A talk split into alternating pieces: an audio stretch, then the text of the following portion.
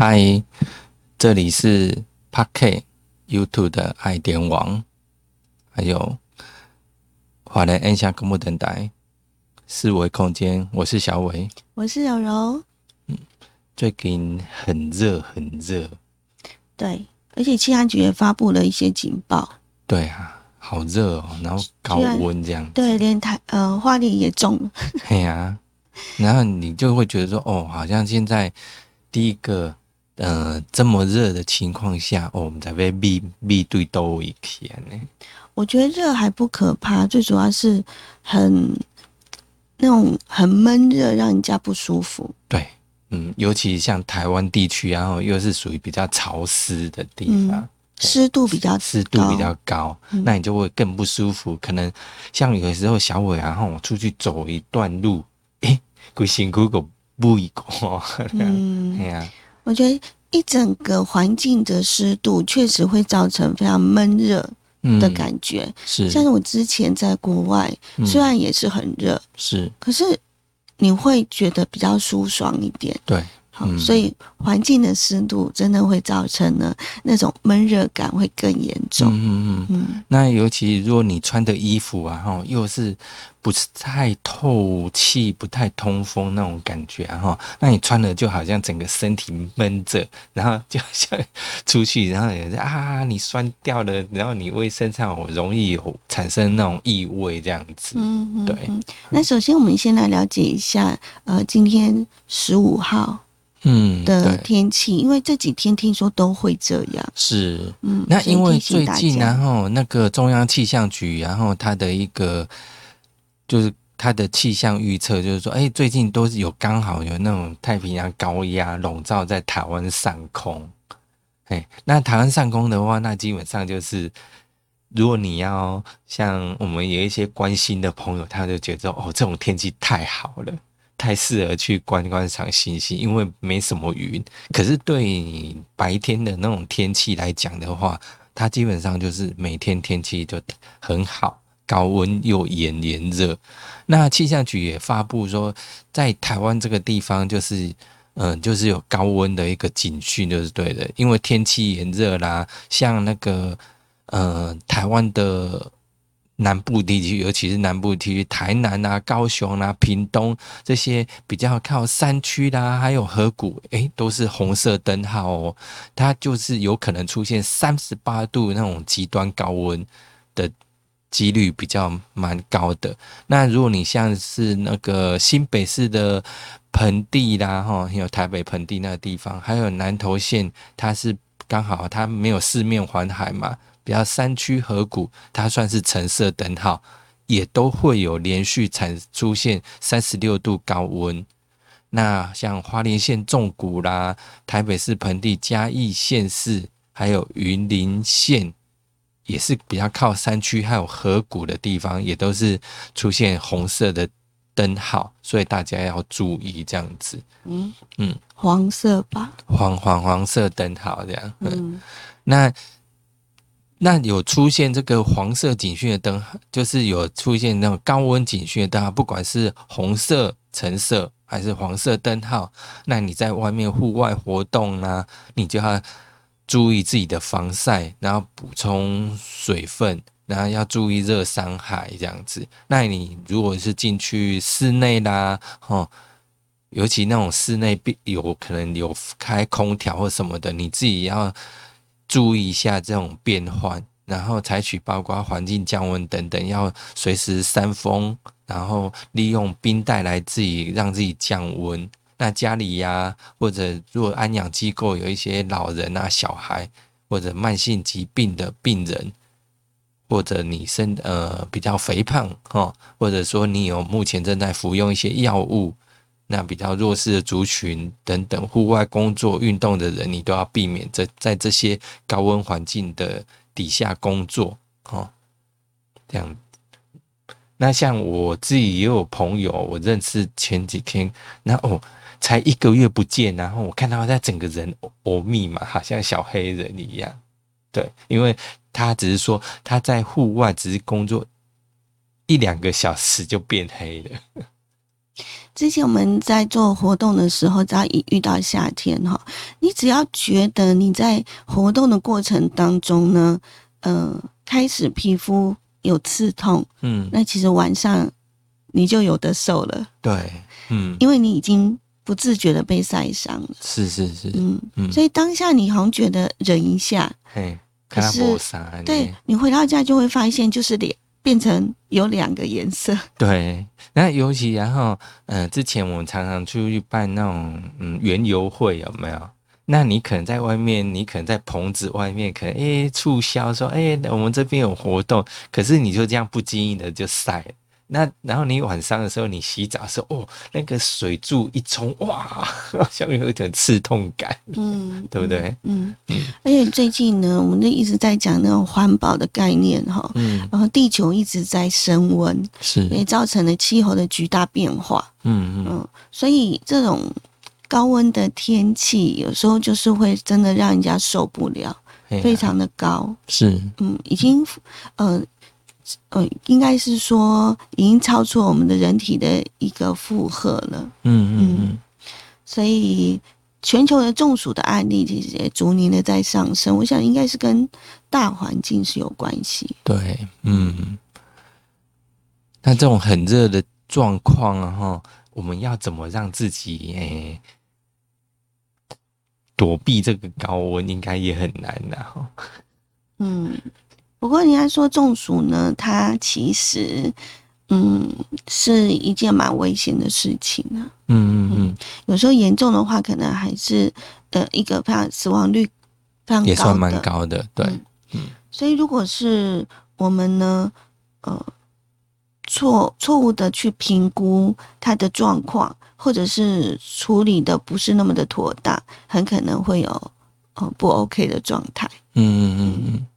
是，就是热热伤害，然后这些都要怎么看，怎么去避免它这样子。对，因为中暑了以后呢，你如果严重的话，可能会引发肝啊、肾衰竭，还有所谓的横纹肌溶解症，以及多处的器官出血。嗯，所以是还蛮严重。不要说自己呃忍一下就好这样子。对，其实有时候自己倒了，可能都不晓得哈。好，那所以这个。呃，应该呢要好好的去了解，对，中暑有什么样的特征跟症状？是那像我们知道说，我们人是比较恒温的动物啊，就是说它的体温正常体温都三十六、三十七度。那现在我们知道说，么，因为防疫的关系，都会测量你的体温这样子。好，那通常这个嗯，会有一些状况来讲的话，就是。因为外在的环境的变化，哈，比较热，那它会透过一些辐射传导，然后到会让我们身体产生高温闷热这样子。那它有几个种类啦，就是如果热伤害的种类，就是大概会比较出现有热痉挛的现象。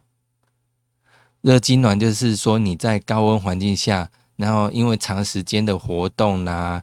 流汗过多，然后休息就是要多喝开水，然后补充电解质，然后促使就是让你，如果你产生痉挛的话，就是尽应该是尽快要送医这样子。然后另外一种就是热晕眩，也是你如果在炎热环境中长时间站立的话。那你的皮肤就会扩张，然后会因为帮助散热，然后血液呢会在体内就重新分配这样子，那它血流就会不太顺，这样子会容易跑到你的皮肤跟四肢，让你的脑部就缺缺乏那个血液，就容易造成你的晕眩的状况，这个也是要马上处理的这样。再过来还有什么热衰竭啦，哈，还有热中暑。那热中暑就是我们刚刚讲的是最严、最严重的部分的。嗯嗯，那以上其实这些症状呢，我们可能呃不是专业分不太清楚，但是只要是呢，呃有发现呢，呃人家在高温的环境之下晕倒了，那确实就是要有一个比较正确的一个处理的方式哈。那如果他中暑了或晕倒了，这时候呢，我们该怎么样去改善，让？这个症状可以比较舒缓哈，那目前就是提供给大家五个步骤。那一般我们在在嗯，比如说处理呃烫伤啊，有口诀；洗手有步骤，嗯，好。那我们那个中暑的改善呢，也有口诀，嗯，就是阴凉、脱衣、散热、补水，然后送医，嗯，简称就是凉脱散补送。哦，凉拖散步送，对，这样子就会比较好记啊。第一个阴凉就是当然就是把它呢移到比较呃有风的地方，比较凉爽的地方让它休息。那第二个呢就是把它多余的呃衣服跟配件把它脱掉，嗯，好，因为这样子可以让它呢就是可以散热，然后保持。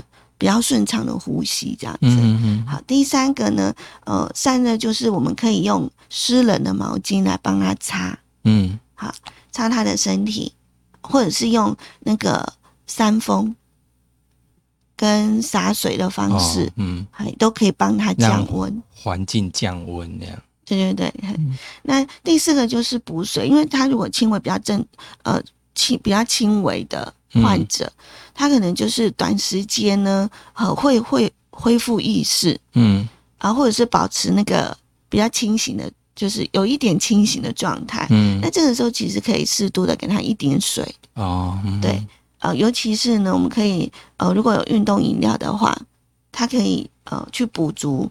一下补足它流失水分跟电解质，那这这是有帮助的。当然，呃，这样的一个处理过后呢，还是得要送医院呢。嗯嗯，因为如果他的意识清醒，嗯，可是你呃花了十到十五分钟去降温，可是他却没有明显的改善，或者是呢他的症状。恶化，还是说呢，他的意识不清楚，超过了五到十分钟，那真的就是要立刻的送医了，可能情况会比较严重一点。是，嗯嗯。那我们要怎么知道说，哎，我自己是不是中暑？有些时候可能自己都不太清楚，这样子。嗯，哎，那基本上有那个，你可以自己检测检查自己有没有一些症状，就是说，哎，你有没有突然感感觉头昏啊、头痛的那种感觉，或者说你有没有觉得，哎，突然哎好虚弱，然后口干舌舌燥，或者肌肉痛啊、肌肉痉挛或呕吐啦。或者有没有呕吐几次以上，或者你觉得反应变慢，浑身虚弱不对劲，然后你的皮肤比较烫，然后体温突然变高，那如果当然你还有一个就是失去意识超过一分钟，好像恍神或干嘛的这样子，那如果这些累积加起来有很多的话，诶，你就要自己要要小心。第一个，避免在那种高温的环境下。如果如果真的很不舒服或怎样的话，第一个就赶快要去求助附近的店家，或者干脆就直接打去医院就诊。嗯嗯，刚刚小伟有讲说，我们的中暑还有细分很多种哈。是。那呃，比如说有室内中暑，冷气房的，还有室外的。好，然后呃，那如果说是中医的部分呢，又分所谓的呃阴阳。中暑的这个状况，嗯，所以嗯，有一点比较复杂。那我们现在呢，就是跟大家讲，如果你在室外中暑的话呢，呃，这个部分可能会造成呢热伤害中暑呢，其实有八个原因。那我们常会讲说，呃，你发生的症状怎么去判断，然后怎么样去处理？那我觉得预防胜胜于治疗嘛。嗯嗯，对，所以就告诉大家，就是。可能容易发生中暑，就是会会发生中暑，其实有几个原因呢？我们来了解一下，就是呃，水喝的不够，嗯，体重过重，肥胖者，嗯，闷热的环境，长时间的呢在太阳底下没有休息，好，再来就是睡眠不足，另外呢就是呃容易中暑的体质。再来就是药物治疗所导致的，因为有一些的药物它会有呃，就是影响到排汗散热的呃这样的一个机能。最后一个就是部分的少数疾病患者，比如说心血管疾病或者是糖尿病患者，以上的这几大类呢，就是比较会容易呃会有伤害中暑，就是热伤害中暑这样的一个。呃发生比较容易发生的原因，那当然我们刚刚有讲的这几个人呢，嗯，就会再把它细分成所谓的族群。那刚刚我们有提到过了，以上的几个原因呢，它会有六个族群是容易。产生这些原因的，比如说长辈、婴幼儿啦、怀孕的妇女啦、糖尿病跟心血管疾病患者，以及长期劳累导致身体虚弱的人，另外就是部分药物治疗者，最后一个当然就是工作的需求，必须要在长时间与户外工作的人。嗯嗯嗯，对，这些我们都是要。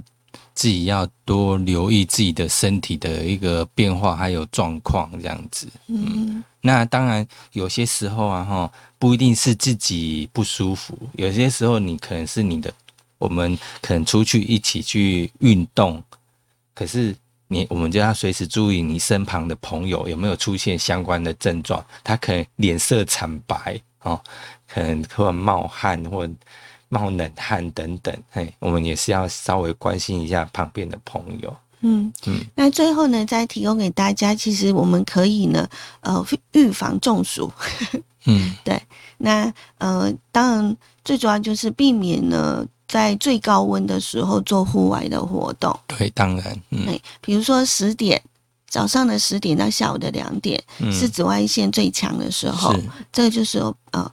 能够不外出就不要外出，这样子。对对对对。再来就是善用工具来防晒，好，比如说伞，对，还 或者是遮阳帽，是也可以。另外就是随时带瓶水，嗯，好，适时的补充足量的水分。嗯嗯嗯嗯。我们常常讲，等你口渴再喝水，你来不及。对 对。最后一呃，再来就是。要呃帮助我们身体散热的方法，就是尽量穿着透气、轻薄的材质的衣物。嗯，还有我们也可以呢吃消暑的食材，还有吃蔬果，比如说西瓜、冬瓜、绿豆、薏仁，对，那个都很消暑，对不对？像呃前几天那个小伟就讲说，诶，你看哦，那个夏天到了，很多人开始在卖什么？绿豆沙，对，好，就是这样来的嘛。因为夏天你吃不管绿豆汤啦，然后绿豆冰沙，哇，都好清凉。